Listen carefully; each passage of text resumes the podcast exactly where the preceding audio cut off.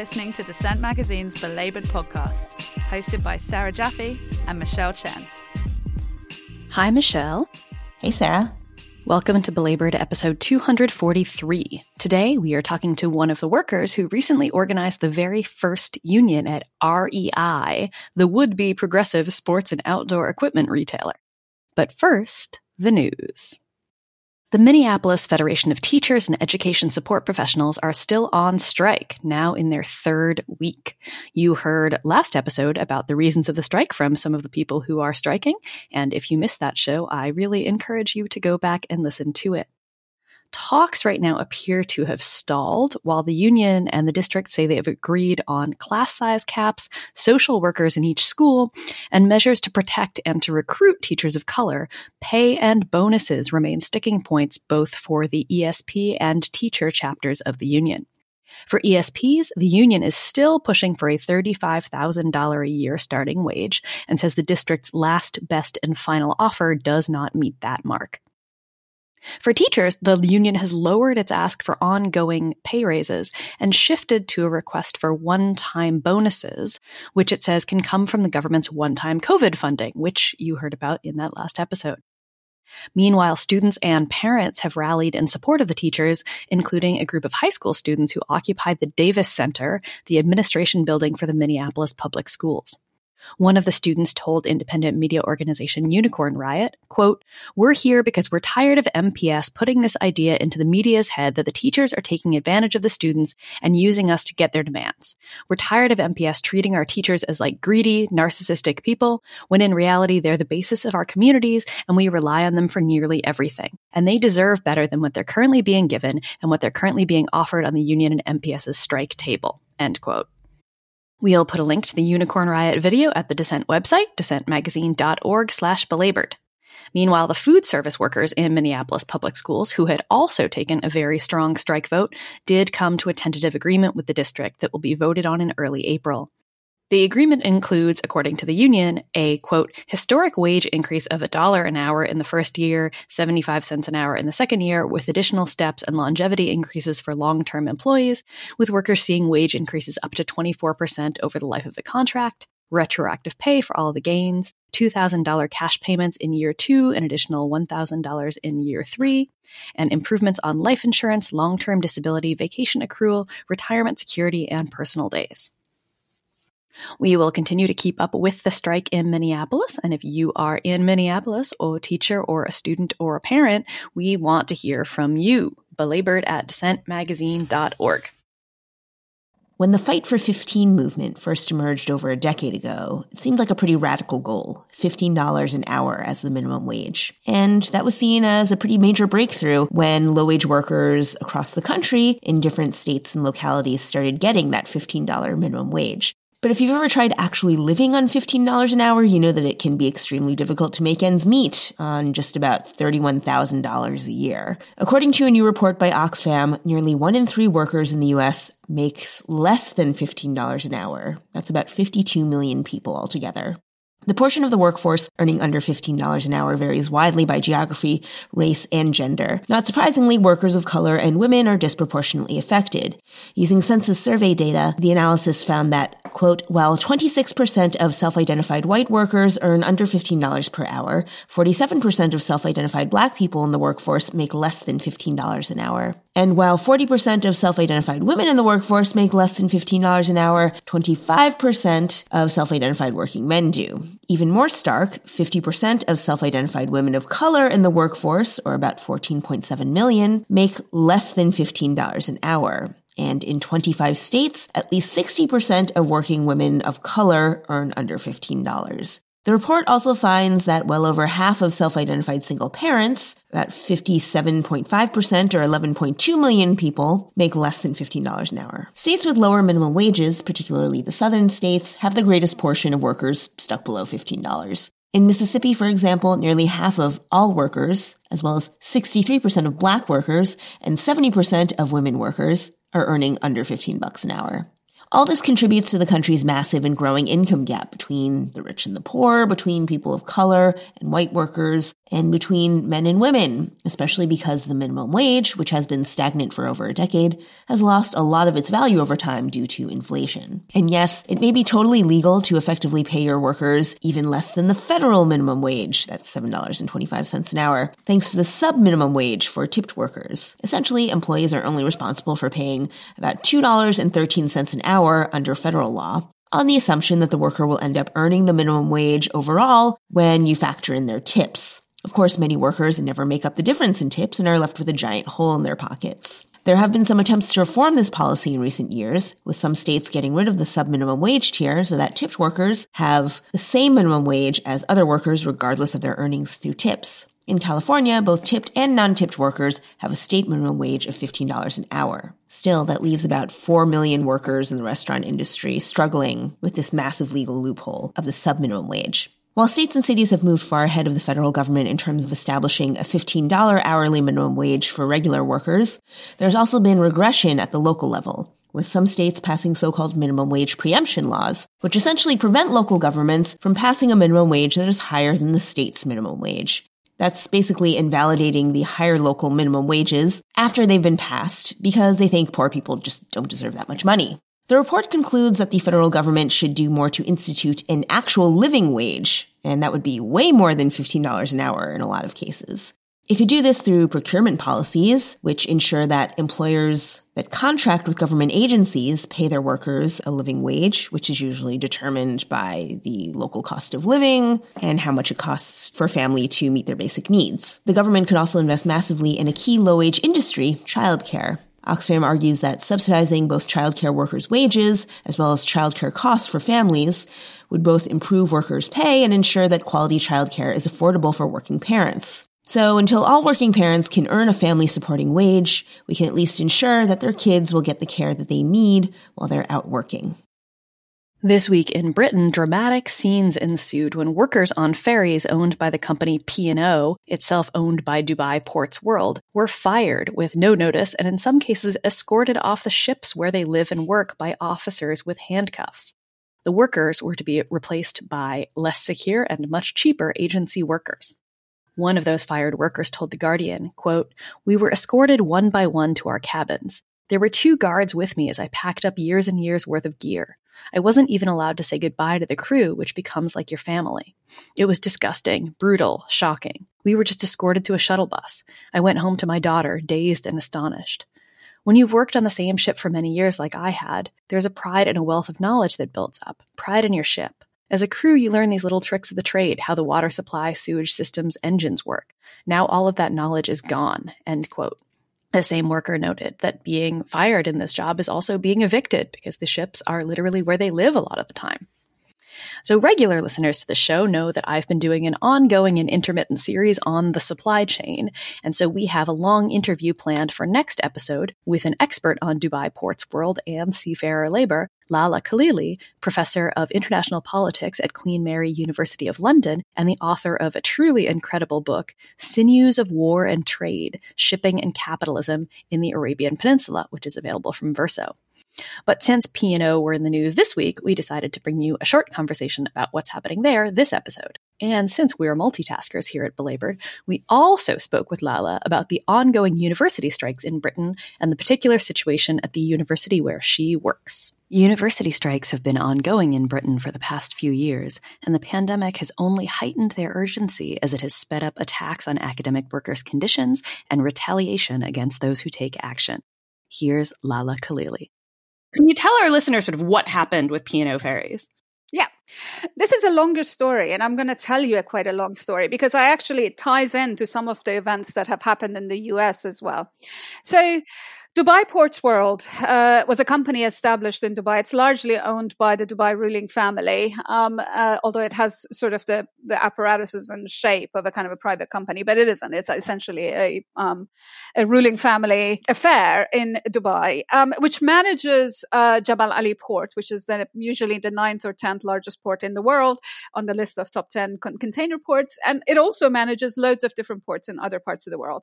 Uh, it expand, as it has expanded, it has also gobbled up different kinds of companies, um, in, in a lot of different, um, areas. And one of the companies that it gobbled up was P&O. Now, P&O, to your listeners, they probably recognize the name, but if they don't, it stands for Peninsular and Oriental, and it was essentially a colonial shipping company. The peninsula here was the Iberian Peninsula, the Oriental was Eastern Mediterranean. Originally, the company was established to compete with the French in the Mediterranean, but eventually it became an extremely important um, mode of communication with the empire in India, in part because it received these very lucrative um, post uh, postal uh, contracts with the with the British imperial government. So, uh, P&O um, survived in a variety of different guises after this, after the end of colonialism, and in 2005 or six, I believe, uh, Dubai Ports World bought it up.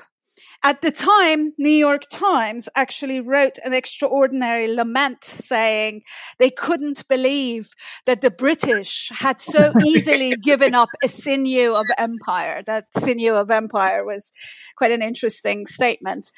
But the reason the Dubai Ports World had done that uh, was because they actually wanted to be able to take over six ports that were managed by P&O in the United States. And those six ports were, um, I believe, um, uh, New York, New Jersey, Miami, and a few others. And of course, you, you, um, your listeners may remember that at the time there was enormous opposition to this, um, to, to, the, uh, to, uh, Dubai, to, uh, Ports World taking over these ports. And what is really interesting about it, and I wish that the strategy that unions had chosen had been different at the time because I think that would have made a difference now to what is happening today. Because the strategy that the US unions chose was to focus on the fact that Dubai Ports World was an Arab company, not on the fact that it was a terrible, terrible treater of labor everywhere that it went.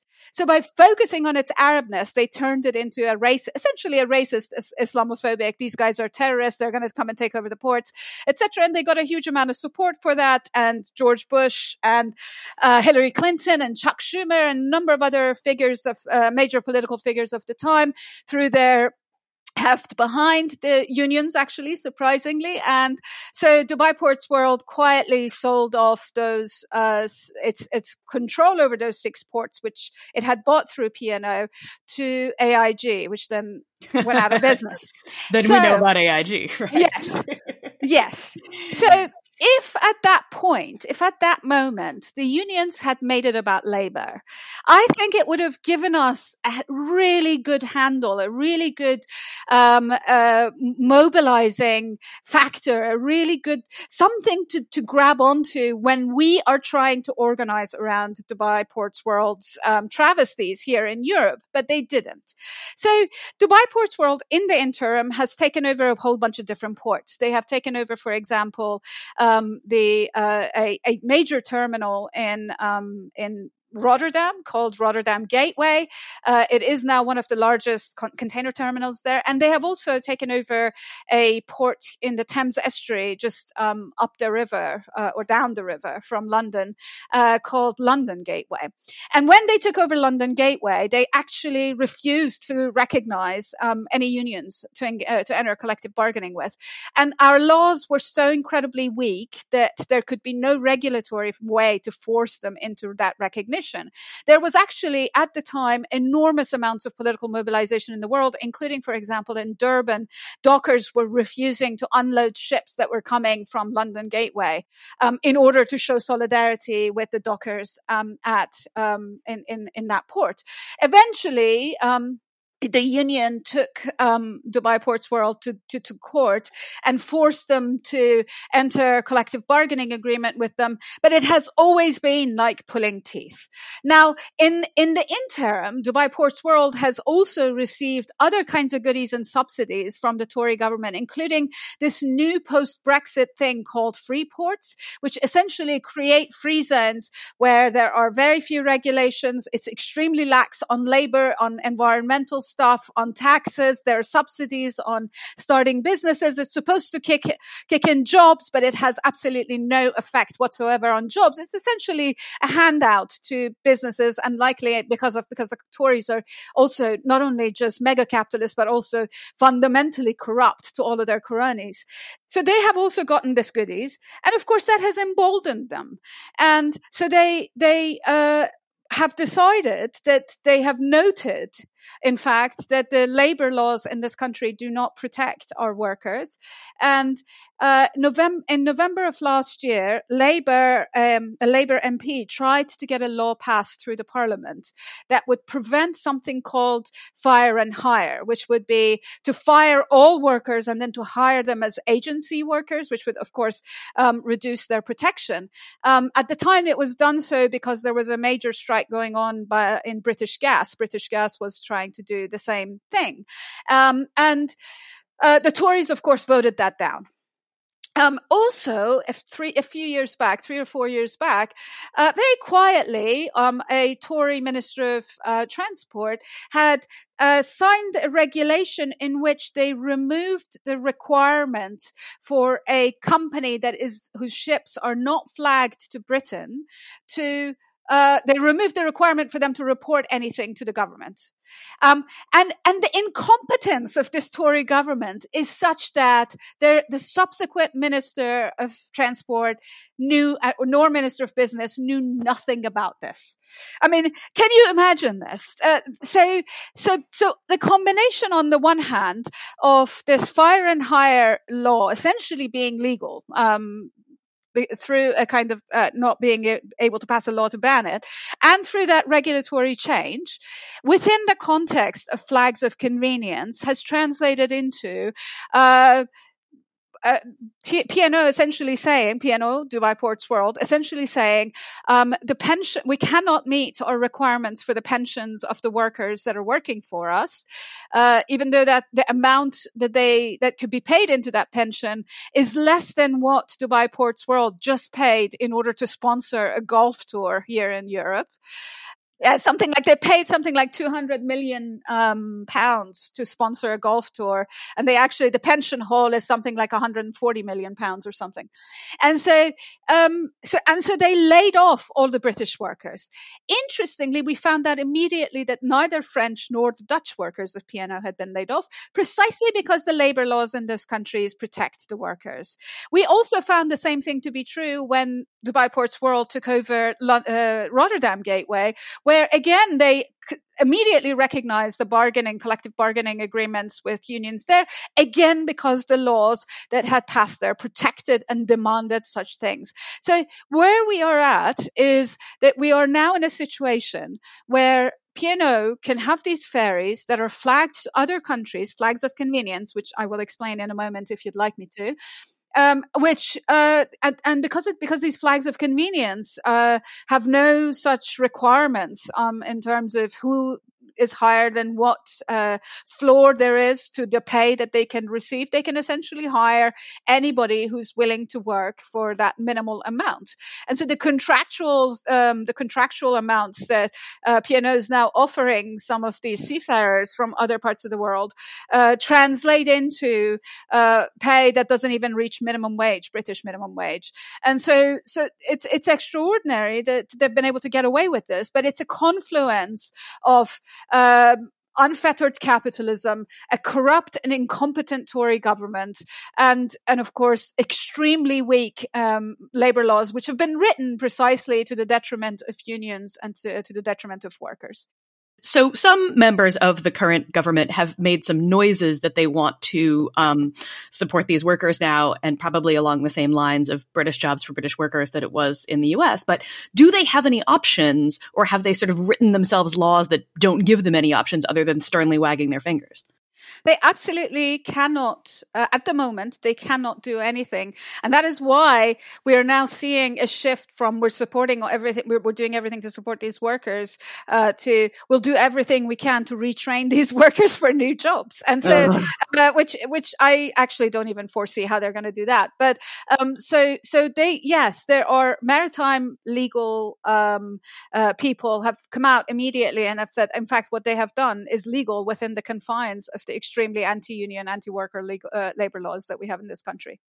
Yeah, and that the the Tories gutting everything sort of takes us to the next subject that I wanted to talk to you about, which is um, what's going on at the university where you teach and um, how that connects to the ongoing strike wave at universities in Britain so let's start with the ongoing strike waves at universities in Britain. Um, over the course of the last, um, I would say, 20 years, a number of major changes have happened to universities um, in Britain that actually started under New Labour, um, so Blair and Brown, and has continued in a very dramatic fashion um, once the Tories came to power or came to power in coalition with the Lib Dems. So actually, all the major parties are have their hands bloodied in the blood of universities.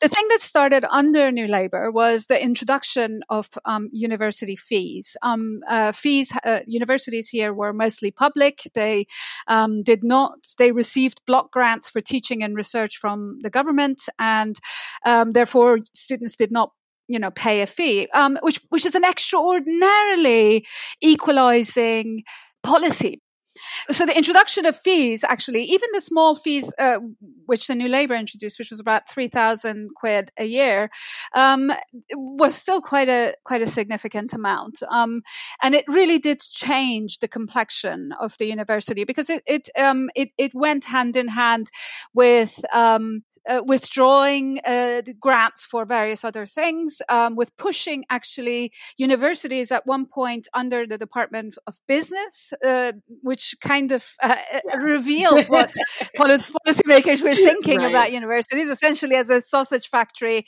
for producing good little worker bees. Um, and uh, and then when the coalition power, when the coalition government came to power, the Liberal, Liberal Democrats and the Tories, um, they raised the fees to more than nine thousand, which is what it is at now. And that, and then introduced student loans, and of course the, the whole entire apparatus, neoliberal apparatus, which essentially produces a an indebted subject that is looking to pay that debt back. But in order to pay that debt back, they cannot experiment. They cannot um, step outside their comfort zone. They have to take a job that pays. They cannot, um, you know, it essentially produces a kind of a pipeline into the world of work. Um, what has gone hand in hand with that has, of course, also been a neoliberalization of education, removal of certain caps on number of recruitments, which means that now universities are also competing um, with each other for um, thing for for student numbers, um, and that uh, the translation of that is that um, universities now have shifted from sort of uh, putting focus on education for the students that they have to um, marketing uh, for more students to come to their university rather than others. And of course, they think that the way that they can market this is by saying, "Look at these shiny new bu- buildings right. we've got." So essentially, it's the whole problem that Americans also face, which is that university has been translated. Universities have been changed into property portfolios with an education arm attached, but with a slightly different kind of complexion because we don't, uh, with the exception of a few of our bigger universities like Oxford or Cambridge, we don't have the same kind of endowment um, kind of problematic that the US universities, private universities um, have. So, um, so, so all of these changes have come to a head and has meant that um, over the course of the last 20 years, we've also seen a dramatic um, change in our working conditions um, in, in the, the academic academics working conditions. Now, the, the thing that your um, colleagues, uh, uh my colleagues in the US might find interesting is that I'm a full professor and actually my salary is less than the starting salary of my assistant professor colleagues in some of the uh, equivalent type of universities in the US. Um, and this is we we agreed to this kind of a pay uh, much much lower at the at the sort of the bottom rung, um, in part because we were promised a uh, reasonable pension, a, a, defined benefit pension, uh, a pension that at, the very end of it, it's uh, we knew how much we would get and it would be survivable. And so, in a way, um, we looked at the kind of we looked at the pension as a sort of a deferred income rather than as solely a kind of an additional benefit to our pay. But of course, the deferred benefit has gone away uh, or a significant proportion of it has gone away. Um, and the pensions are being changed um, in in a lot of different ways. They're making more of it defined contribution, which is again more familiar to your um, uh, to your listeners in the U.S. But in addition to that, I mean, there's so many things that is going on.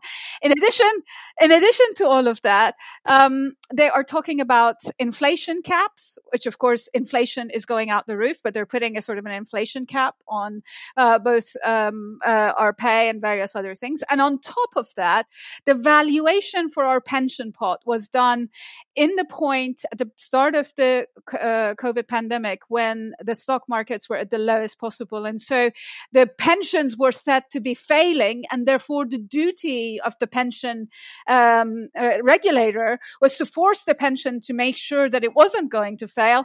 And so the numbers that were calculated at the beginning of the pandemic, which um, saw, for example, zero growth growth ever in the stock market ever again since, you know, March of 2020 has translated into an extremely unbalanced, um, uh, sort of pay, uh, addition in uh, our pension pay. So essentially what that translates into is our pay is going to go uh, lower and our pensions also going to become smaller. I mean, sorry, our pay is going to, our, our monthly pay is going to go lower. Our pension contributions are going to be higher and our, um, we're going to also have a smaller pension. In addition to that, I mean, there's so many things.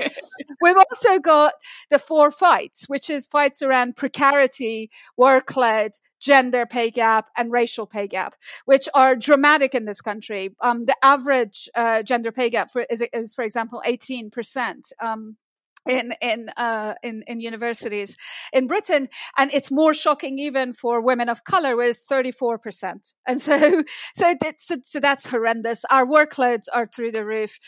Um, and of course, uh, every time we complain, uh, you know, we're thrown technological solutions that are that are absolutely that in fact actually increase um, our workload. And so, a few years back, we started with the strikes around pensions, and now the strikes around four fights are happening. On top of all of this, Queen Mary and a number of other universities have decided to kind of bully their striking members by saying that if they don't make up the sessions that they lost during the strike strike, i.e., during the time that they weren't being paid, if they didn't make it up on top of their normal workload, that they were going to have 100% of their other salary, not their strike pay, but other salary deducted because of partial performance. And so that's what's been going on with Queen Mary. Um, we have tried to reason with our employers about this, um, we and other universities. And in a lot of the other universities, they have actually withdrawn this threat. At Queen Mary, we balloted on top of the national ballot. We've now got a local ballot going, which got a dramatic yes. And so unless our management withdraw their um, threats, we are going to uh, go on strike. We're, we've got the national strike next week, and then we've got the Queen Mary strike the subsequent two weeks.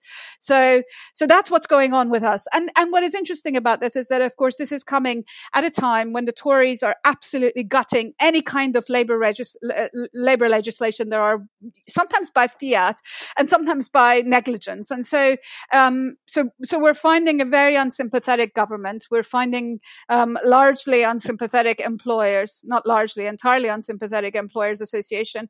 And we're finding a pension, um, company, a pension organization that seems to be beholden to the employers rather than to us, who are their actual and real members. And so things are a bit dire, if you ask me. That was Laleh Khalili, author of Sinews of War and Trade, and tune in next episode for an extended conversation with her about shipping, oil, strikes, decolonization, and much, much more. About a year ago, a mass shooting left eight people dead at several spas in the Atlanta area, six of whom were women of Asian descent. The incident put a national spotlight on massage parlors and the way their workers are often extremely vulnerable to many forms of violence. Many employ mostly women and immigrants to do low wage, grueling, and often stigmatized work, which sometimes, but not always, intersects with sex work. Typically, the primary fear among many massage workers is not a mass shooting incident, but actually a raid by local police. In New York City, massage parlors, which are largely concentrated in Asian immigrant communities and where workers are mostly Asian immigrants, are frequently targeted by law enforcement on the pretext of rooting out unlicensed massage workers. Often people end up getting arrested and jailed on various charges related to human trafficking or simply not having the right authorization for their work. New legislation has been proposed in the state legislature to basically decriminalize unlicensed massage work to help protect massage workers from police raids, harassment, and abuse, which advocates say is systematically targeting working class Asian immigrant women who have virtually no way to defend their labor or civil rights. I spoke with Jared Trujillo of the New York Civil Liberties Union and Esther Kao of Red Canary Song, an advocacy group focused on massage workers as well as sex workers in New York City, about workers in the massage industry and why this bill is needed. Can you just explain the rationale behind the legislation? So, what I'll say is that, you know, this bill was just introduced recently, uh, but it, it, truly has been long overdue, uh, just for several reasons. You know, this is uh, truly a workers' rights bill. Um, and for far too much of New York's history, unlicensed massage has been one of the only professions that um, is criminalized, or, or, all unlicensed professions are theoretically criminalized, but it is one of the only unlicensed professions in New York uh, where people are actually arrested, they're prosecuted, they have their property taken, and sometimes they're even charged with felonies. You know, I'm an attorney, and I know of prosecutors even uh, who don't renew their licenses on time and, and, and other attorneys that don't renew their licenses on time. People aren't arresting attorneys for practicing without a license. People aren't arresting doctors or chiropractors or almost any of the other professions in New York uh, for practicing without a license.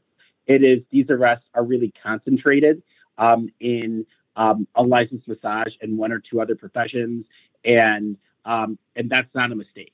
Uh, you know, 95% of the people that are arrested under the statute are Asian women. Um, a large percentage of those folks are non-citizens, um, and it's you know it, the rest and the criminal record are bad in and of in and of themselves, but uh, the fact that uh, sexual assault and sexual harassment from law enforcement is pretty frequent uh, with this. Uh, the fact that people often have their money taken, and the fact that people are often charged with e felonies uh, which is punishable by up to four years in prison, um, are all problems of the statute. So um, that that's I guess a really long-winded way of saying, you know, this bill was just recently introduced, uh, but you know, it, it's this isn't a new issue. Um, of course, groups like Red Canary, where Esther's part of, um, have really been advocating um, on this issue for a really long time, and it's uh, now it's it's just the time when uh, you know, we finally got around to drafting the bill, to fighting for the bill, uh, to getting the, the, bill introduced, and hopefully getting the bill passed in the very near future. Hmm. Yeah. Um. I, I want to add that you know, in the past decade, um, Asian massage work and Asian businesses have been conflated with human trafficking, and um, in the outreach that Red Canary does, um, we see that like this demographic is criminalized on multiple fronts, right? We have this like conflation between the work itself and um, them being trafficking victims. Um, if they don't get them on that charge, they'll try to um, get them on prostitution charges. If they don't get them on prostitution charges, they'll um, target these women for unlicensed uh, massages um, and, or being undocumented. Um, and so this bill is really like one tool among many tools that we're trying to use to lift the penalties from uh, these women for being criminalized just to try to make ends meet and um, make a living um, in, in, this country. Yeah. Um, do you have a sense of uh, like what is responsible for this like sort of uh, rather outsized um, focus, I guess, on um, you know, this particular kind of unlicensed business? Is it just that, you know, they want to make more arrests? And so this is, uh, you know, these are sort of easy targets um, for arresting a lot of people at once? Or um, is there some other uh, incentive system working on the part of the police?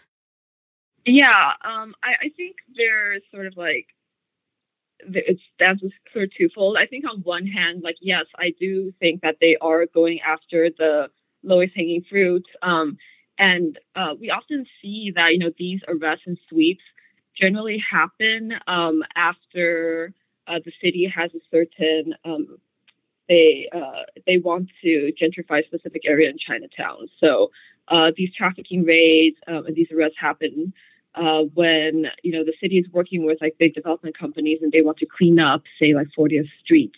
Um, and build new high rises there, and then these arrests would um, occur uh, pretty soon after, and it works like a it, it works like a clockwork. Yeah, and, and, just to add on to that, you know, Esther's 100% right. Um, and a lot of it too is just that these arrests are they're just ways to do things uh, that sound popular to some people if you don't really peel back the onion and if you don't really look too critically. So, uh, as Esther just noted, um, a lot of these arrests happen during raids, um, and uh, the premise of a lot of these raids is that oh, we're saving trafficking victims. We're you know we are uh, going in and we're rescuing people. If you actually want to rescue someone, if you actually want to help someone who's being trafficked, you don't give them a criminal record. You know, you don't traffic them through criminal court. Um, you don't say that like their freedom is contingent upon them talking to police because these are a lot of people that uh, that don't feel comfortable talking to police for several different reasons. Um, and even if they did, ultimately, you know, even in raids where they are allegedly going in to help people that are survivors of trafficking, they're still arresting them. And having an arrest record only makes you more vulnerable. It makes it more difficult for you to find other work. It makes it more difficult for you to find housing, access to education, everything else. Um, and you know, so it's it's just the way that these uh, these offenses are prosecuted, and the fact that they're prosecuted is just you know deeply offensive and deeply uh, antithetical to any sort of notions of, of equality. Yeah, and um, uh, I realize I, I'm not sure, you know, how much you know about um, like massage businesses and massage workers, but I, I realize I should have explained sort of this demographic. Um, so um, in Flushing, Queens, where um, RCS does the majority of our outreach to uh, Korean and, China, and, Chinese massage workers, um, this conflation between like licensed massage work and licensed unlicensed massage work sex work and trafficking is a big issue, uh, mainly because uh, when we do our outreach, we realize like a lot of these women um, oftentimes are doing like massage work, but they can't afford to take the um, take the licensing classes, or they don't have the language capabilities and don't have access to education to take licensing classes. Um, and you know, oftentimes they've done professional uh, massages um, uh, you know, back in their home country, immigrated here and have all of these um, really like economic uh, barriers to to doing this, um, you know, with with a license. Uh, and you know, as rent increases or COVID happens, or you know, uh, threats of violence um, after Atlanta shooting increased, um, sometimes they would, you know, participate in uh, forms of sexualized labor um, to say make rent for that month or pay off um, you know extra debt that they've accrued because they have uh, a decrease in clients um, due to the divestment in Chinatowns after COVID. Uh, but they don't see themselves as sex workers necessarily as an identity. Um, and this is where like that complication between like all of these categories uh, come in. I mean, when we do our outreach, like we don't um, we don't uh, provide aid based off of what they self I uh, we we provide aid regardless of um, you know whether they're a massage worker or they're a sex worker or if they're like in between those identifications. Yeah, yeah.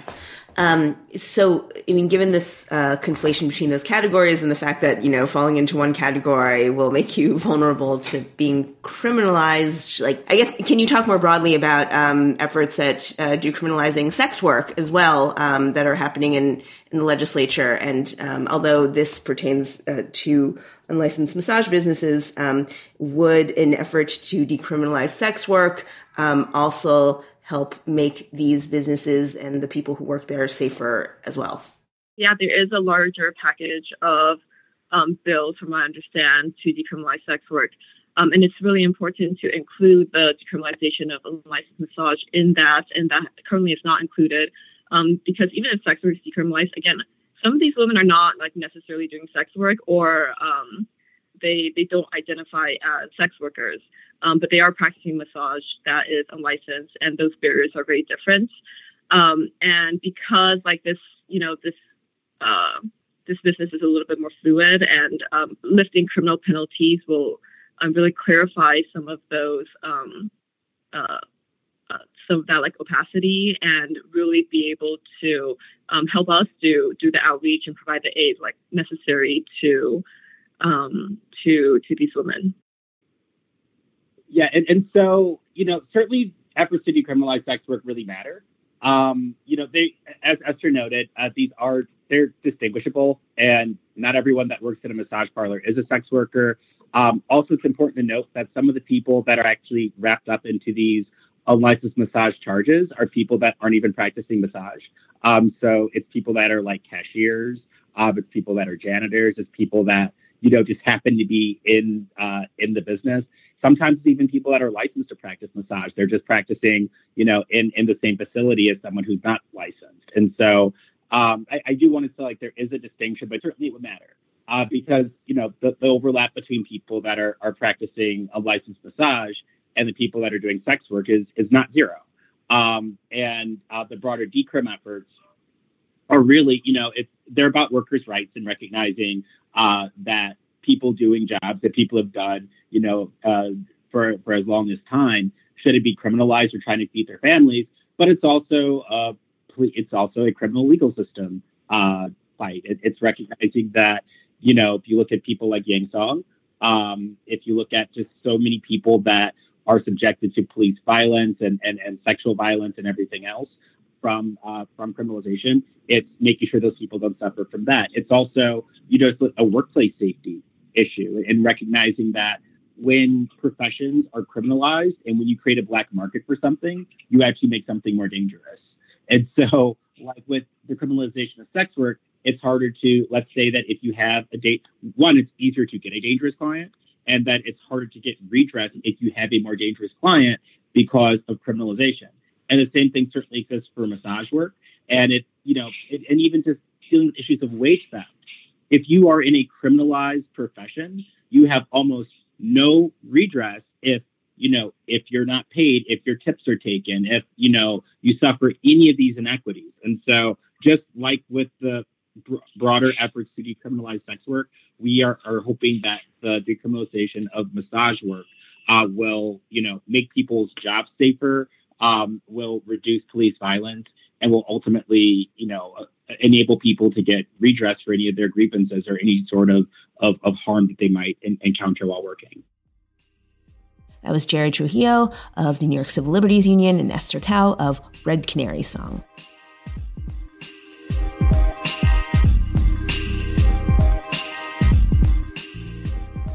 Retail has historically been one of the hardest sectors to organize in, with its high turnover and precarious workforce and big employers that can invest huge amounts of time and money in crushing union drives. So, in this episode, we're looking at one recent example of how retail workers in New York City are bucking that trend. The workers at REI, a retail chain and consumer co-op that specializes in outdoor gear and sportswear, recently voted overwhelmingly to form a union at one of the flagship stores in downtown Manhattan's Soho neighborhood. Like a typical large corporation, REI tried to deter workers from organizing with heaps of anti-union propaganda, while also trying to frame itself as a friendly employer who just wants the best for its workers. The union busting underscored the irony that REI, as a co-op, prides itself on its progressive values and community spirit when it comes to issues like climate change and promoting racial equity. When it comes to labor issues, however, it's a different story. We spoke to Stephen Buckley, a retail sales specialist, member of the REI Union Soho Organizing Committee, and now a member of the Retail, Wholesale, and Department Store Union, or RWDSU. We talked about how the store's workers dealt with the anti-union resistance and how they managed to turn the crisis of the pandemic into an organizing opportunity. I started at REI in September of last year, so I've only been there about six months which in my department as a is a veteran staff member. There's a there's a joke in our in the clothing team that the average tenure is uh, three months. Um, but yeah, I started in September, and I think I was um, approached by a coworker, like like a lot of folks are during the quiet moments of organizing, you know, a handful of weeks into the job, and I was immediately on board just because, you know, working conditions at any job where you've had to be in person every single day have just been dreadful the past two years. Like I, I, I don't think it's just retail, but I think the broader, like if you have to work in a frontline job, it has just been a, a miserable existence. You're chronically short staffed. You don't have basic materials to do your job. Sometimes due to supply chain shortages, but a lot of times just due to like the flagrant cost cutting that has kind of ruled the day during COVID. You know, what appealed to me about it was like, we just need a voice in our job. We need to be able to self advocate for safe working conditions. It was also about, you know, two weeks into two or three weeks into my job that like one of my coworkers got their foot run over by a pallet jack. And like that is a reality of working retail. It's like you can get significantly injured. Like I think people forget that we have to move 500 pound pallets of product as part of our jobs.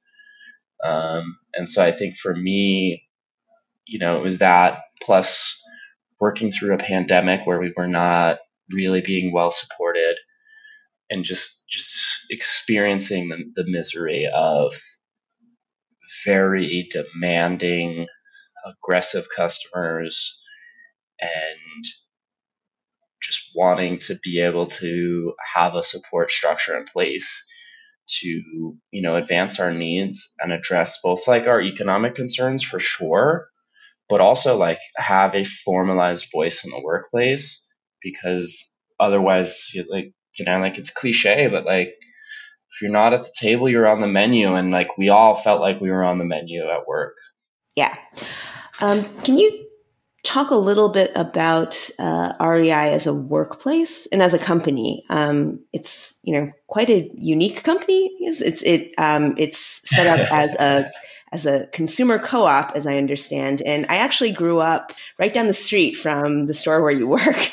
Um, so I definitely remember passing it, and there's definitely like you know like a vibe. Like there's it's just um, I mean it was I think it was there even before Soho became like a very trendy place, but um, definitely like attracts a certain clientele. And I guess there's sort of like a subculture around it. Can you just explain what REI does and why it's maybe like a little bit different from your typical retail workplace?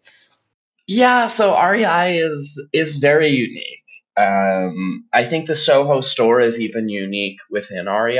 I don't I don't want to say it's the only store like it, but um, so REI, like you mentioned, is a is a consumer or a, or a buyer's co-op, as it were, um, which means that technically we are owned by our co-op members. We are a mostly outdoors focused retailer, um, pretty much exclusively. So we sell everything from bikes and skis to all of the clothing you could need to do pretty much anything in the outdoors, from skiing down a mountain to going camping to riding in a triathlon. Or if you're in if you're a consumer at the Soho store, just surviving New York frigid winters um, but as you know, a, a, co-op that has you know a, a, a professed core set of values, it attracts both on the staff side and the consumer side a more progressive, um, oftentimes left-leaning workforce and clientele it is a is a company that people feel good to shop at because they're like, I know that REI does the right thing on environmental issues.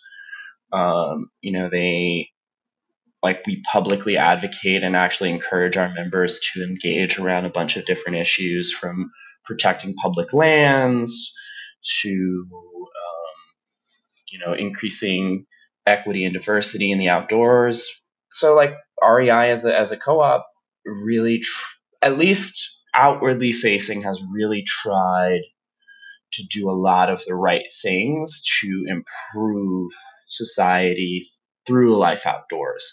And we are all part of that mission as employees of the co op.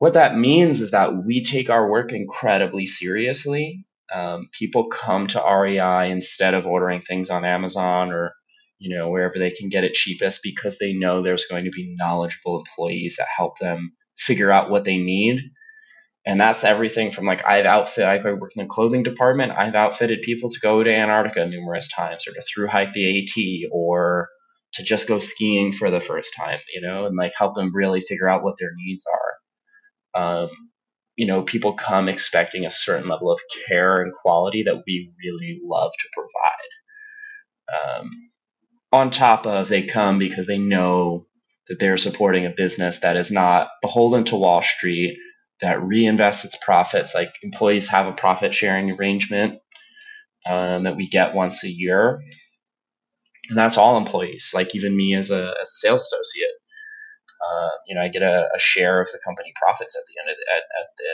you know when when members get their dividends or rewards on their um, on their purchases. So it's it's it's a really beautiful kind of place and it's really incredible to have a, a work environment where you're all kind of bought in on the idea of a life outdoors and bought in on a culture of, of trying to reinvest and improve society writ large. Um, that's kind of like what the vibe is supposed to be.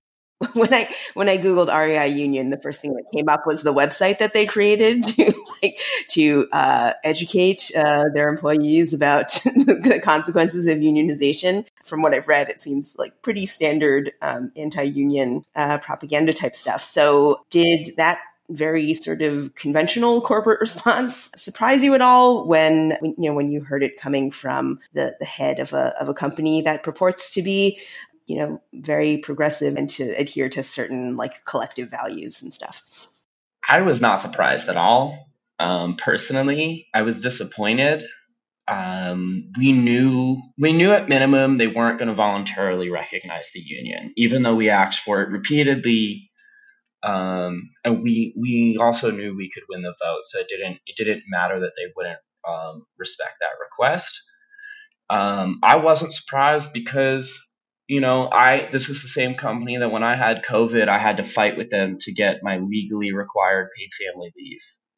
You know, this is the same this is the same company that makes part-time workers even if they're scheduled for full-time hours uh, wait a year to get health insurance. This is the same company that has a three-minute late policy, which uh, that's your window is three minutes, and and you know we live in New York City where for the past two years, 10 to 20% of trains just didn't run. Like, like that's only just started to sort of get better. Um, and so this is a company that, that for all of its purported values, and, and a lot of them they do live up to, um, is not often supportive enough of employee needs and really understanding what it takes to to make the, all of those things possible. Like I don't think our CEO Eric Artz understands the reality that to sell the products that we do, it requires us getting screamed at, threatened, harassed by customers that they don't really do much about. Um, and I, I thought the union busting podcast, you know, from uh, from the land of the coastal Salish people was was really well put as far as where this company is failing in its values. Like doing a land acknowledgement in your union busting podcast is just the most on brand for REI thing ever. Like it, it just does not like they're trying to do the right thing and just choosing to take a left turn when it comes to what workers actually need in their stores. It's disheartening because, you know, we didn't we didn't want this to be a campaign about REI. You know, we didn't want this to be a campaign about their hypocrisy. We wanted this campaign to be about how do we have rights and dignity and respect in the workplace? How can we come how can we set forth a contract that is mutually decided by you know workers and management that addresses the needs we have and allows us to feel like we're really we're truly living up to the values that we purport to have as as a co-op. And we just couldn't do that because our CEO decided that they didn't want to do that. And that kind of really it it wasn't surprising but it was disheartening and I think for a lot of people, and I think one of the reasons why we won by such a huge landslide was people realized in a very specific and deep way that regardless of the values we have as a company, if you're going to take if you're going to try to take power back from HQ, they're going to fight you tooth and nail. And they felt that through the union busting campaign. And they decided, you know what? I'm going to live my values, even though I love this place to work. And I, I love working at REI. Like, I, I, genuinely love my job. I love helping customers. I, I, love unloading trucks and pulling 500 pound pallets full of bikes and, and skis. Like, I love it. But at the same time, you know, we need to have a really improved relationship with the way we make decisions in the store and as a company and there needs to be employee input on every single policy that comes out of HQ. And the only way we're ever going to get that in a real, tangible way is with a union. Yeah. So at the end of the day, when you get down to the brass tacks of it, uh, their you know HQ is going to behave like a retail employer. So when it became clear that you were facing that level of resistance, did it come down to the store level? Were were I mean, did you have uh, uh, any workers facing any direct retaliation or any kind of intimidation on the job? For sure. Um, and some of this um, I will be intentionally broad to not, um, you know, identify any of the people who are clearly retaliated against, you know, just for their privacy and so they don't get further retaliated against. But we definitely felt a a harsh presence. Um, HQ sent at any given time there was at three there was a, at least three executive level people in the store, and it was a rotating cast of characters. Um, there were more staying at a hotel down the street. And just for clarity, you can't find a hotel in Soho for less than like three or four hundred dollars a night. So they were literally choosing to like spend a week of our pay a night for one of these HQ employees, these executive level folks, to come in and target and bully us. This is this includes like they sent the chief commercial officer to the store, like you know, who's an ex Amazon executive. Like this you know, so it was the it was the standard playbook, right? It was send a lot of managers in, send HQ staff in, have our managers pulled out of the store to sit through union busting trainings.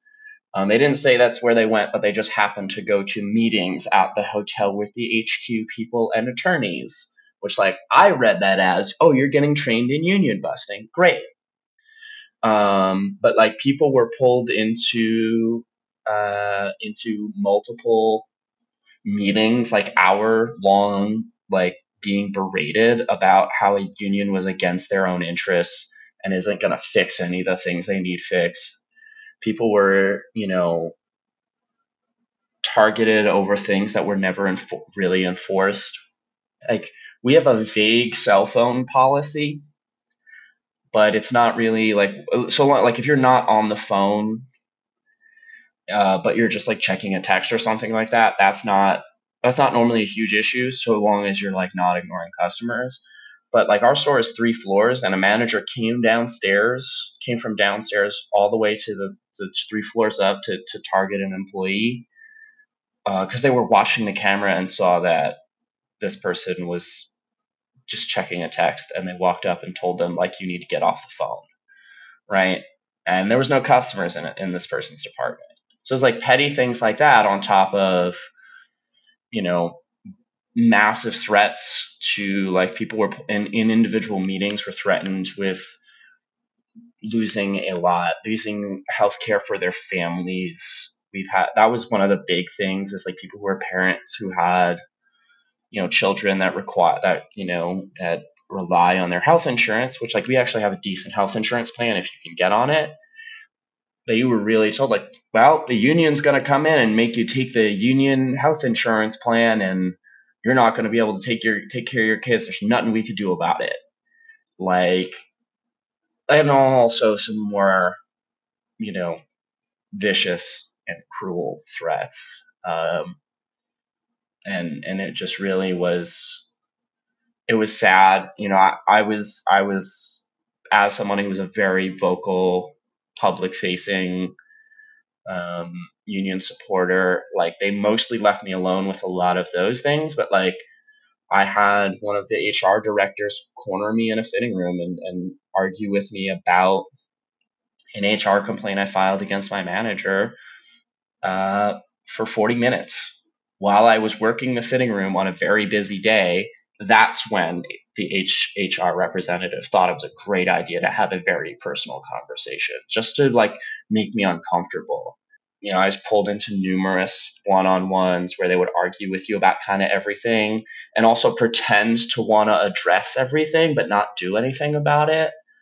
Um, and so it's just very like, you know, on top of captive audience meetings which went well into the evening. I, I was in multiple that went past 10 p.m. Um, because I worked the night shift, but like that's not a time to have a, a conversation about things. That's the time to be berated.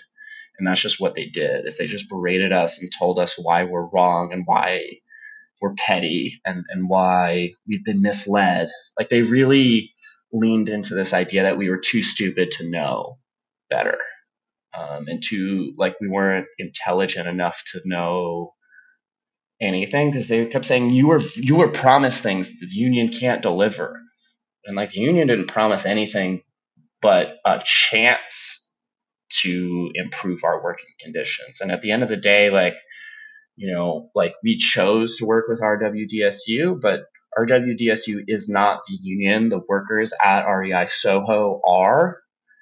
And we collectively decide on all of our you know needs. Like we we elect the bargaining committee. They're they're our coworkers and they're accountable to us as workers like we vote on our contracts. Like it's it's it's it's us. It's, it's not some third party lunacy that that they tried to make it about. And so luckily we didn't see a lot of we didn't see anybody get terminated during the drive for any union related things.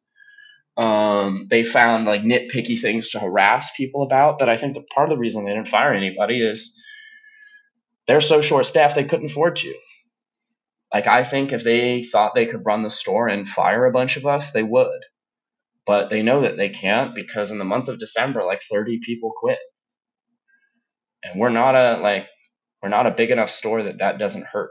Yeah, it's interesting to just to hear you talk about this is a place where you you know overall you love working, but it sounds like uh, at least during the union drive they tried to make your days at work feel kind of hellish. Yeah, and that's I mean that's that's that's part of union busting and every everywhere. It's it's they want you to feel uncomfortable and and and feel miserable when you come to work so that you burn out and that you won't keep fighting um, it's intentional and we knew it and we were openly talking about like they are intentionally making this worse than it needs to be so that people blame the union for making things bad and they kept talking about how the union is divisive and union supporters are divisive um, they made like they they accused us of doxing somebody with no proof and never did an investigation into who was doxed. Um, nobody was pulled into an HR like investigatory interview or anything about that. They told us that we were harassing and bullying people into wearing Union Yes buttons on our vests. And I was just like, what? Like, li- like literally no anybody who wanted a button just just asked for it and they were given one like it wasn't but they kept talking about these things as if they were happening basically to sow confusion and you know they were doing this two and three times a day yeah uh, sounds like a kind of a massive gaslighting operation. oh yeah, it was. It's so gaslighty. It was like it was really like we used to joke about it that it was like um, one of the things that I remember texting my coworkers is like ready to get you know ready for union busting by gaslight like just straight up like this is just what it is. It's it's it's sad because they I think they thought we would fall for it. And it was almost like are you not embarrassed? Like you make a quarter million dollars a year half a million dollars a year and you want to for funsies you're going to gaslight workers like making just above the minimum wage? Like, are you serious? And throughout this time, you, I imagine, I mean, the organizers must have been working to sort of inoculate people and help them cope with this, or at least, you know, navigate the confusion that they were trying to sow, right? Absolutely. And I think, you know, like some of the specifics of how they did that, you know, or are between me and my coworkers, just to be totally frank. But, you know, every I'm going to be honest, I cried after one of the captive audience meetings. Like I cried in my coworkers' arms because it was so horrible. Um, it really hurt me personally, and it hurt a lot of our coworkers. And our job was before we went public, we really focused a lot of energy on making sure people understood what we expected HQ to do and their response to be. And, you know, the first time that you know they ran an anti-union meeting in a in our morning huddles. We have huddles before the store opens, um, pretty much in all of the REIs. Just like you know, here's the new product that came in. Here's who's out in this department. Maybe give them some coverage, that kind of stuff. Um, and like I remember getting the text from one of my coworkers. I wasn't at the morning huddle, and uh, they were just like, they literally must have like you know like read the the like inoculation plan that you gave us because they said all of the things you said they would say because their playbook is tired like the union busting playbook is tired and it's tired because it works because like gaslighting and manipulation and you know misinformation works they keep doing it but like we really tried to make sure people knew beforehand. And then throughout like you know there was a number of times where where after a really bad meeting you know we would talk to you know coworkers you're close with one on one and just be like hey are you okay? Like the number of hey are you okay? conversations that i had during this drive um, is really startling. And i think it made us closer as as as coworkers and, and as people who again like we want the store to be successful like we want the co-op to be successful, but also like we want to make sure that our coworkers can feel good about coming to work. And a lot of people did not feel good about coming to work. And all of the blame was placed on me and my coworkers who wanted to fight for a union and and the third party of RWDSU. Like it was just like the union's making it this way as as I'm berating you. Like it was just very like so clearly manipulative and, and horrible. And it's like we're retail workers. We know what gaslighting is. Like we get gaslit by customers every day. I saw um, on social media that actually the public facing um, element of the union busting campaign actually got some backlash from REI customers and co-op members, I guess. Have you received any feedback from REI? Are they are they called co-op members or customers? I don't know, but um, folks who shop at REI. Oh yeah, I mean, and and that was one of the best parts about the campaign was a just because we're a, a, a consumer co-op, non-members shop at the store just the same. They just don't have the same added benefits, but like regular customers as well as members had a lot to say about the public facing campaign and about how they were disappointed in this company for doing what they were doing. People called the store um, to like talk to the managers. Uh, like hundreds of people wrote to the board. Also, like if you look at their replies, even now on social media, like we won three weeks ago, and there's still people commenting like, be the, that backpack be a lot better if you weren't union busting. Like that's basically the attitude of a lot of their customers. and they don't seem to understand that that's not going to go away. I think they thought that this is a normal corporate America environment where like you can behave in that way and, and people are going to forget and people are not forgetting. But also like we had so much support, like the number of customers that saw my union yes button that were like, we're here for you. We're supporting you. We love you.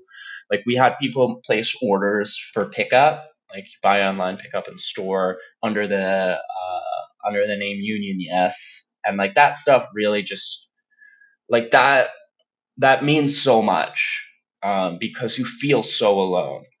You feel like you're on an island when they are treating you the way they are. Like you're on an island with all your coworkers, but you're still on an island. And just that that support from our customer base meant so so much. And like you know, being in New York, it's a very union dense place. So like even just people being like, you know, I'm a union member too, and I really love what you're doing here. And if you ever need anything, you know, reach out to so and so at my like at my union and we'll come out and support y'all. Like that stuff happened and it meant a lot.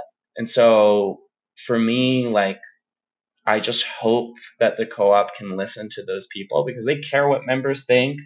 Because at the end of the day, like the entirety, like yes, all of the things about we believe in collectivism and all that, their business model is predicated on members continuing to shop there every year. Like that's what our business is. And if they're upset and they feel like they want to shop elsewhere, that is a problem for us continuing to grow and expand the co-op, which is the which is the goal. Like being honest, we're a company. We're expanding. They're opening multiple stores this year. There's going to be a new distribution center opening next year to support growing business.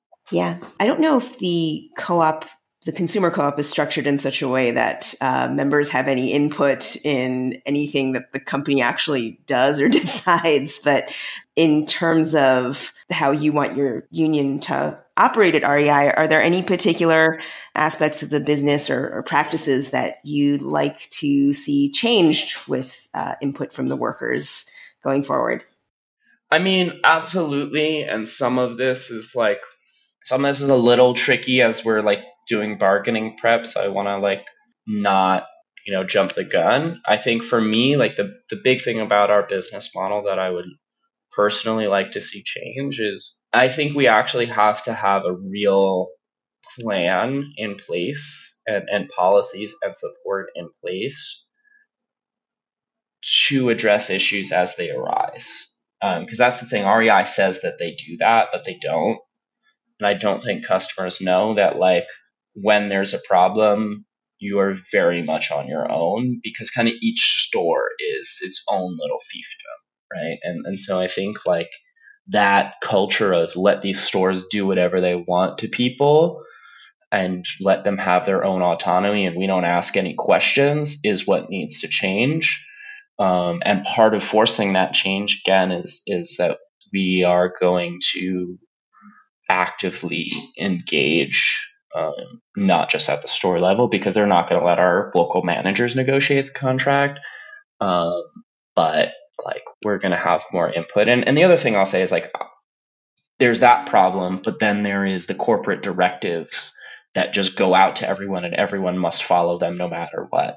Like the whole late policy is a thing out of HQ, which does not factor into any any existence of New York City living. Like if you're three minutes and one second late, you can technically be fired for that.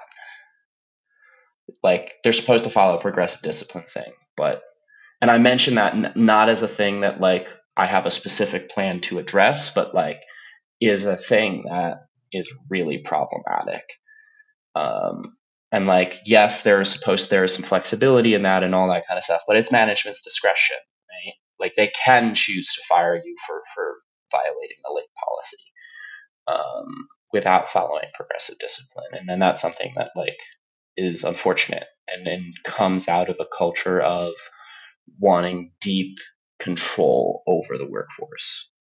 Yeah, I've, I've been reporting on retail um, in New York for years um, and the labor issues therein. And, and I know that there have been unionization efforts at many retail locations that have ultimately not panned out. What would you like others working in retail in a city like New York to know about how you managed to navigate this whole process and maybe some words of encouragement, perhaps? I think, you know, first and foremost, we were successful and we were very successful, right? But it was so much work and it took so much out of the entirety of the workforce that I understand in a deep level why union drives fail as often as they do. Because like we did everything right and I still felt very shaky at a lot of times, right? The other thing is, is like, especially right now, there is a national shortage of people willing to work retail jobs. And you know, there's no time like like like Target has decided that they need to raise wages significantly. Trader Joe's has. Walmart even has. Even Amazon, you know, started having signing bonuses to get to pe- people to work in Amazon warehouses because they've realized nobody wants to do these miserable damn jobs and get COVID and deal with the nonsense and the brutality that's put forth on their bodies, right? So there's no time like right now to organize.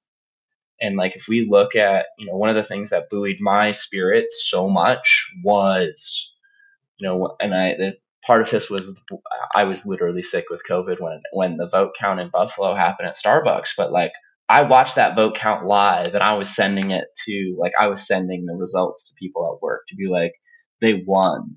They prove we can do it. We can do it. Like you know these people are just as precarious as we are. They're they're dealing with the same type of fake progressive employer as we are. We can win a union. This prove this is proof of concept, and I think you know, I hope that people look at REI at Soho. Yes, we're specialized retail. Yeah, we're you know, on the higher end of retail. Yes, we're in New York City. Yes, all of these things. But like our employer had five different union busting lawyers listed on the NLRB filings, right? And we still won with 86% of the vote with like 95% turnout, right? We you can do this they they can't come after you like they used to be able to. They can't harass and target you the way they used to be able to because there's literally no one there to replace you. For every three people that quit, one person starts at, at our store. And that's true across a lot of retail. Like if you go into a retail store right now, it's hard to track down a staff member pretty much everywhere because no one wants to do these jobs and you're going to leave that job for a slightly better one. Like for an extra dollar an hour, people will just quit their job. And REI is no exception to that. And most, and that, I don't want to say that's true in every region of the country. I know, like, you know, that's a specific example here in New York, but like, we know there's a, still a shortage of people willing to do these jobs. And like, we have a moment that we have not had in in my entire generation to do everything we can to cement victories and to actually build organizational structure in this you know i don't know how long the so-called labor shortage is going to last but companies have not really figured out how to change their entire business model since the pandemic started and since people decided they don't want to do these jobs anymore. So let's let's take advantage of that now and let's organize and build power now so that we can cement every single victory that they can't claw back from us. So, would you say this is one of the odd silver linings of the pandemic that it's created a kind of disruption that gave an opening or an opportunity for folks like you to organize, whereas perhaps but for the pandemic, you might not even have engaged in this endeavor? I mean, as somebody who got COVID, I hate saying that, but it's true, at least from my experience. I don't want to claim to speak for anybody else that I work with, but like I think it really exposed a fundamental reality that society is reliant on underpaid and abused workers to function. And early in the pandemic, that meant that people got hazard pay, people got expanded benefits, people were taken care of for all of about three months. And then they told us to go to hell and deal with, you know, working during a pandemic and selling, you know, waterproof jackets while the world burns. And that reality is not lost on anybody who's working in this environment. And I think it also really, you know, like REI, the other thing about REI is they got rid of a lot of the things that made it a, a great place to work.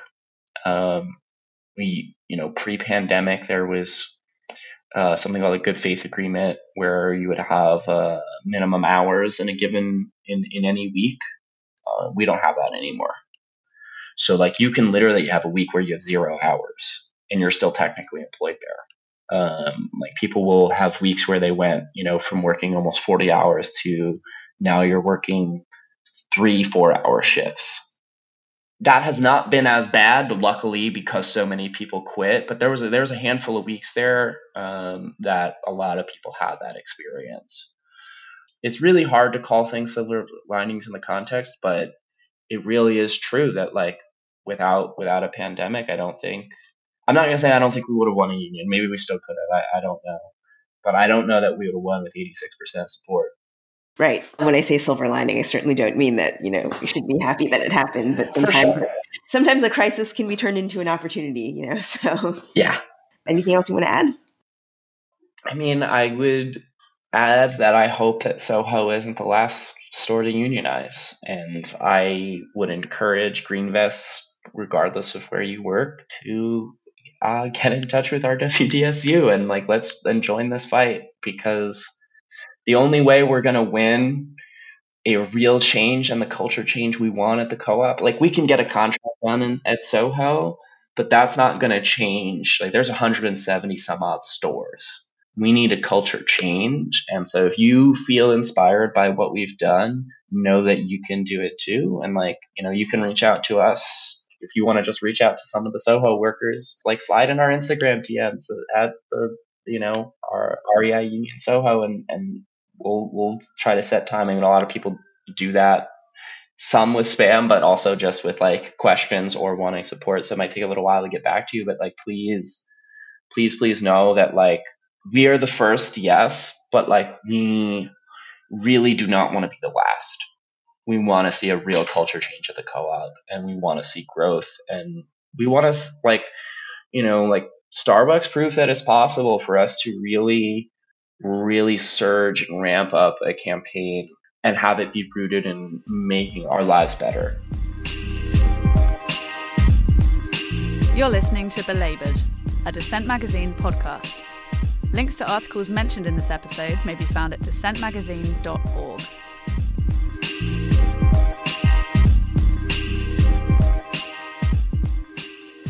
That was Stephen Buckley, a member of the REI Union Soho Organizing Committee, and now it is time for ARG. I wish I'd written that. The conversation about inflation and the cost of living crisis has been driving me absolutely bonkers for a couple of months now. And so this week, I was really happy to see a piece from Christine Berry at The Guardian titled, quote, Who's profiting from the cost of living crisis? Right now, it's big business owners. That title doesn't really begin to explain the whole article, though. Most importantly, she makes it clear that what counts as a cost of living and what begets a crisis is a political choice. It's an article about Britain for the most part, but the same story is broadly true in the US. Berry writes, quote, This crisis cannot be blamed solely on Russia's brutal invasion of Ukraine. The return of high inflation may be traceable to short term supply shocks, but the things that turn it into a crisis have been decades in the making. In the 70s, stagflation, low growth coupled with high inflation, put an end to three decades of rising living standards. Now it comes on top of a lost decade. Real wages are no higher than in 2008 when the financial crisis hit. Millions of households were already struggling to make ends meet. It does not take much to tip them into the red. End quote. Because essential goods and services, food, housing, education, and in the US, healthcare, have been turned into private speculative assets rather than the necessities of life that should be available to all, she writes, quote, We have built an economy that systematically inflates costs for consumers while also driving down wages, end quote. But inflation seems to only matter when certain issues are at stake. The reality is that we've been in a cost of living crisis for decades. Berry continues, quote, when soaring housing costs are taken into account, living standards have been falling for most working age households since 2002. House prices have risen 20% since the start of the pandemic and are at a record high, both in absolute terms and relative to earnings. This leaves growing numbers of people trapped in the private rented sector, where about a third of their income is gobbled up by rent alone. End quote. So rents have already been rising faster than wages, as anyone who, well, rents and also works can tell you. So why is it that when wages finally creep up a tiny bit, everyone freaks out about inflation and starts talking about reenacting the Volcker shock? Berry writes, quote, The Bank of England Governor Andrew Bailey recently warned against the threat of inflation caused by increasing wages.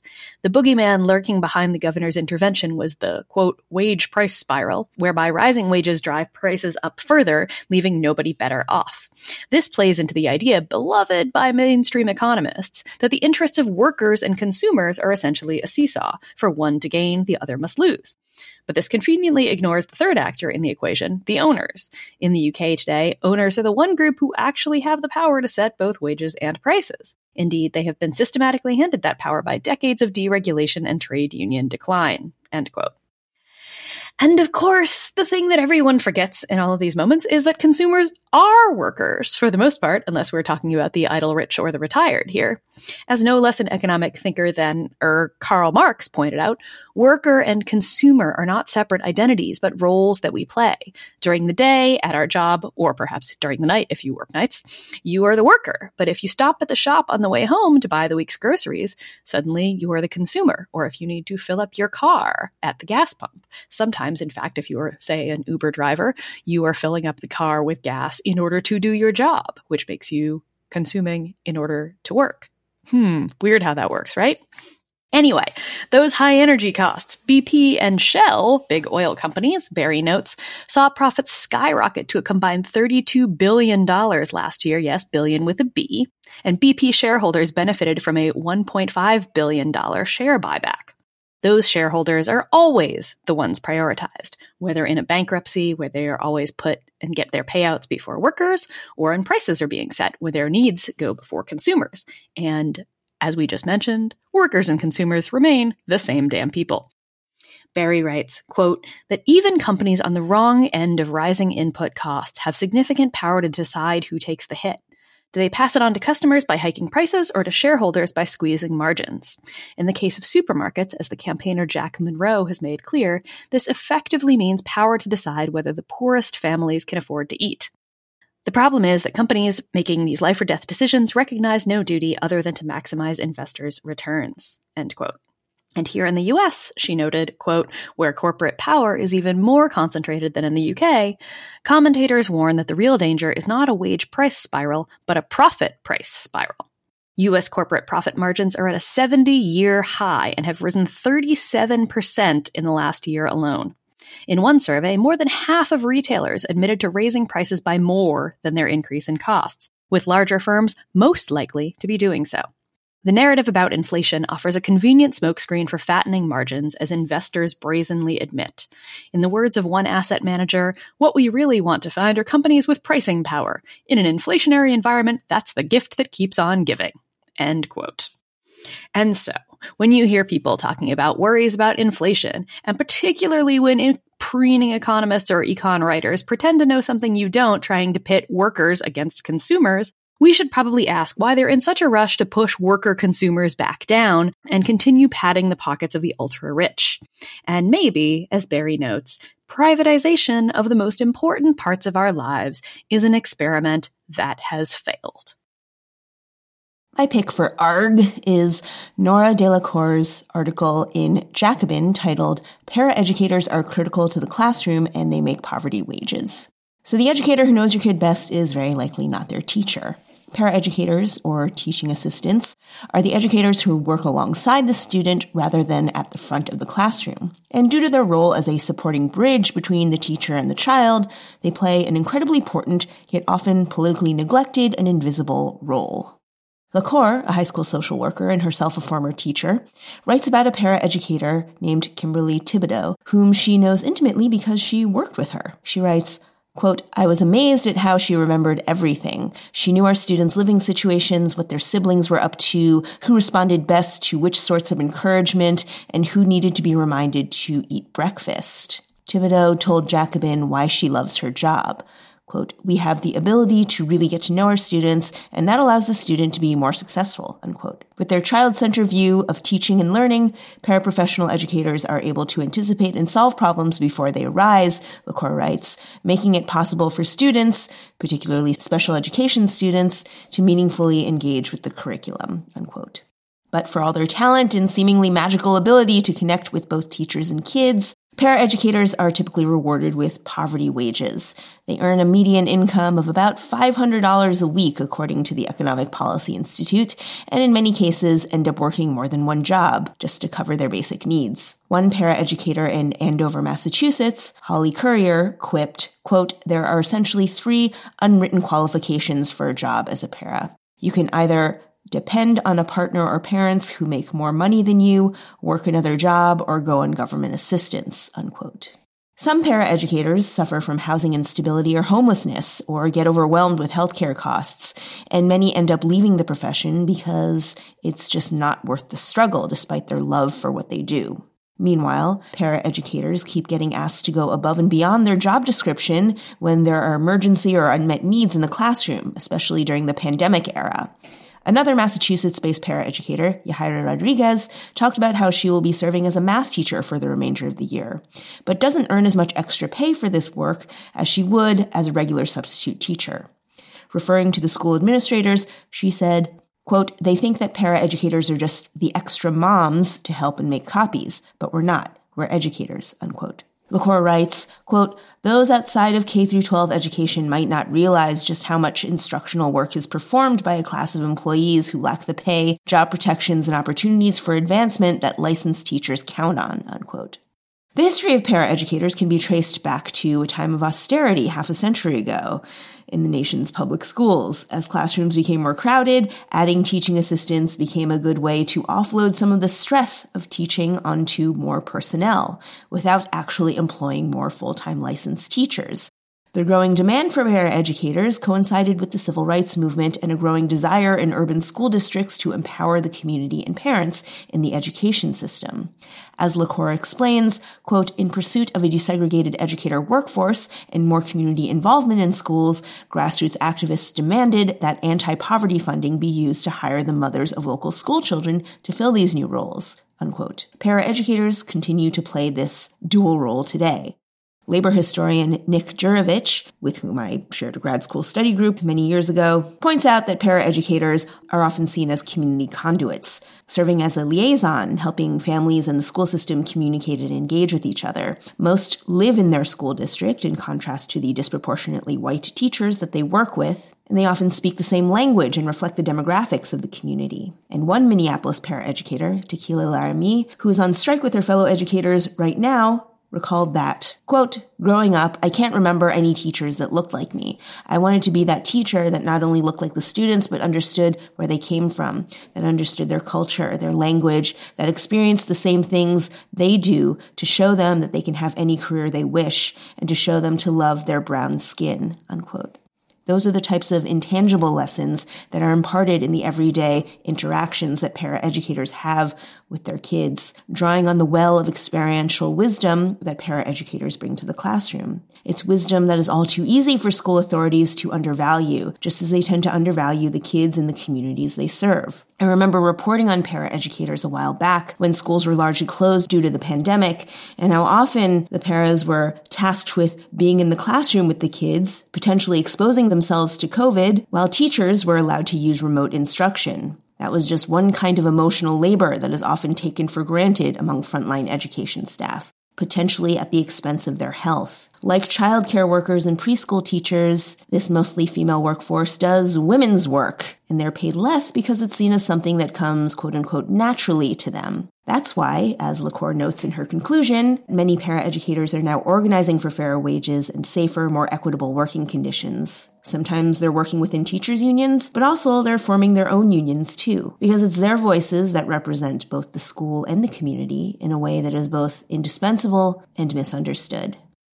And that's it for this episode of Belabored. Thanks as always to Colin Kinniburgh and Natasha Lewis for making us sound good. You can get the full Belabored archive over at dissentmagazine.org. And if you want to support our independent journalism and our coverage of often undercovered labor issues, please consider leaving us a good review on your podcast platform of choice and consider supporting us on Patreon. You can go to patreon.com slash belabored. And of course, we want to hear any feedback, questions, or comments you might have. We especially want to hear from you if you're a paraeducator or any other kind of educator on strike, or maybe you're in the process of forming a union in the retail industry. Tell us how that's going. Maybe you're struggling with your coworkers to face down anti-union propaganda being churned out by your employer. Or maybe you're working from home right now and struggling with how to navigate an order from your boss to return to the office. We want to hear all about it, so you can catch us on the Twitters at hashtag belabored, or you can email us at belabored at dissentmagazine.org. Thanks for tuning in. See you in two weeks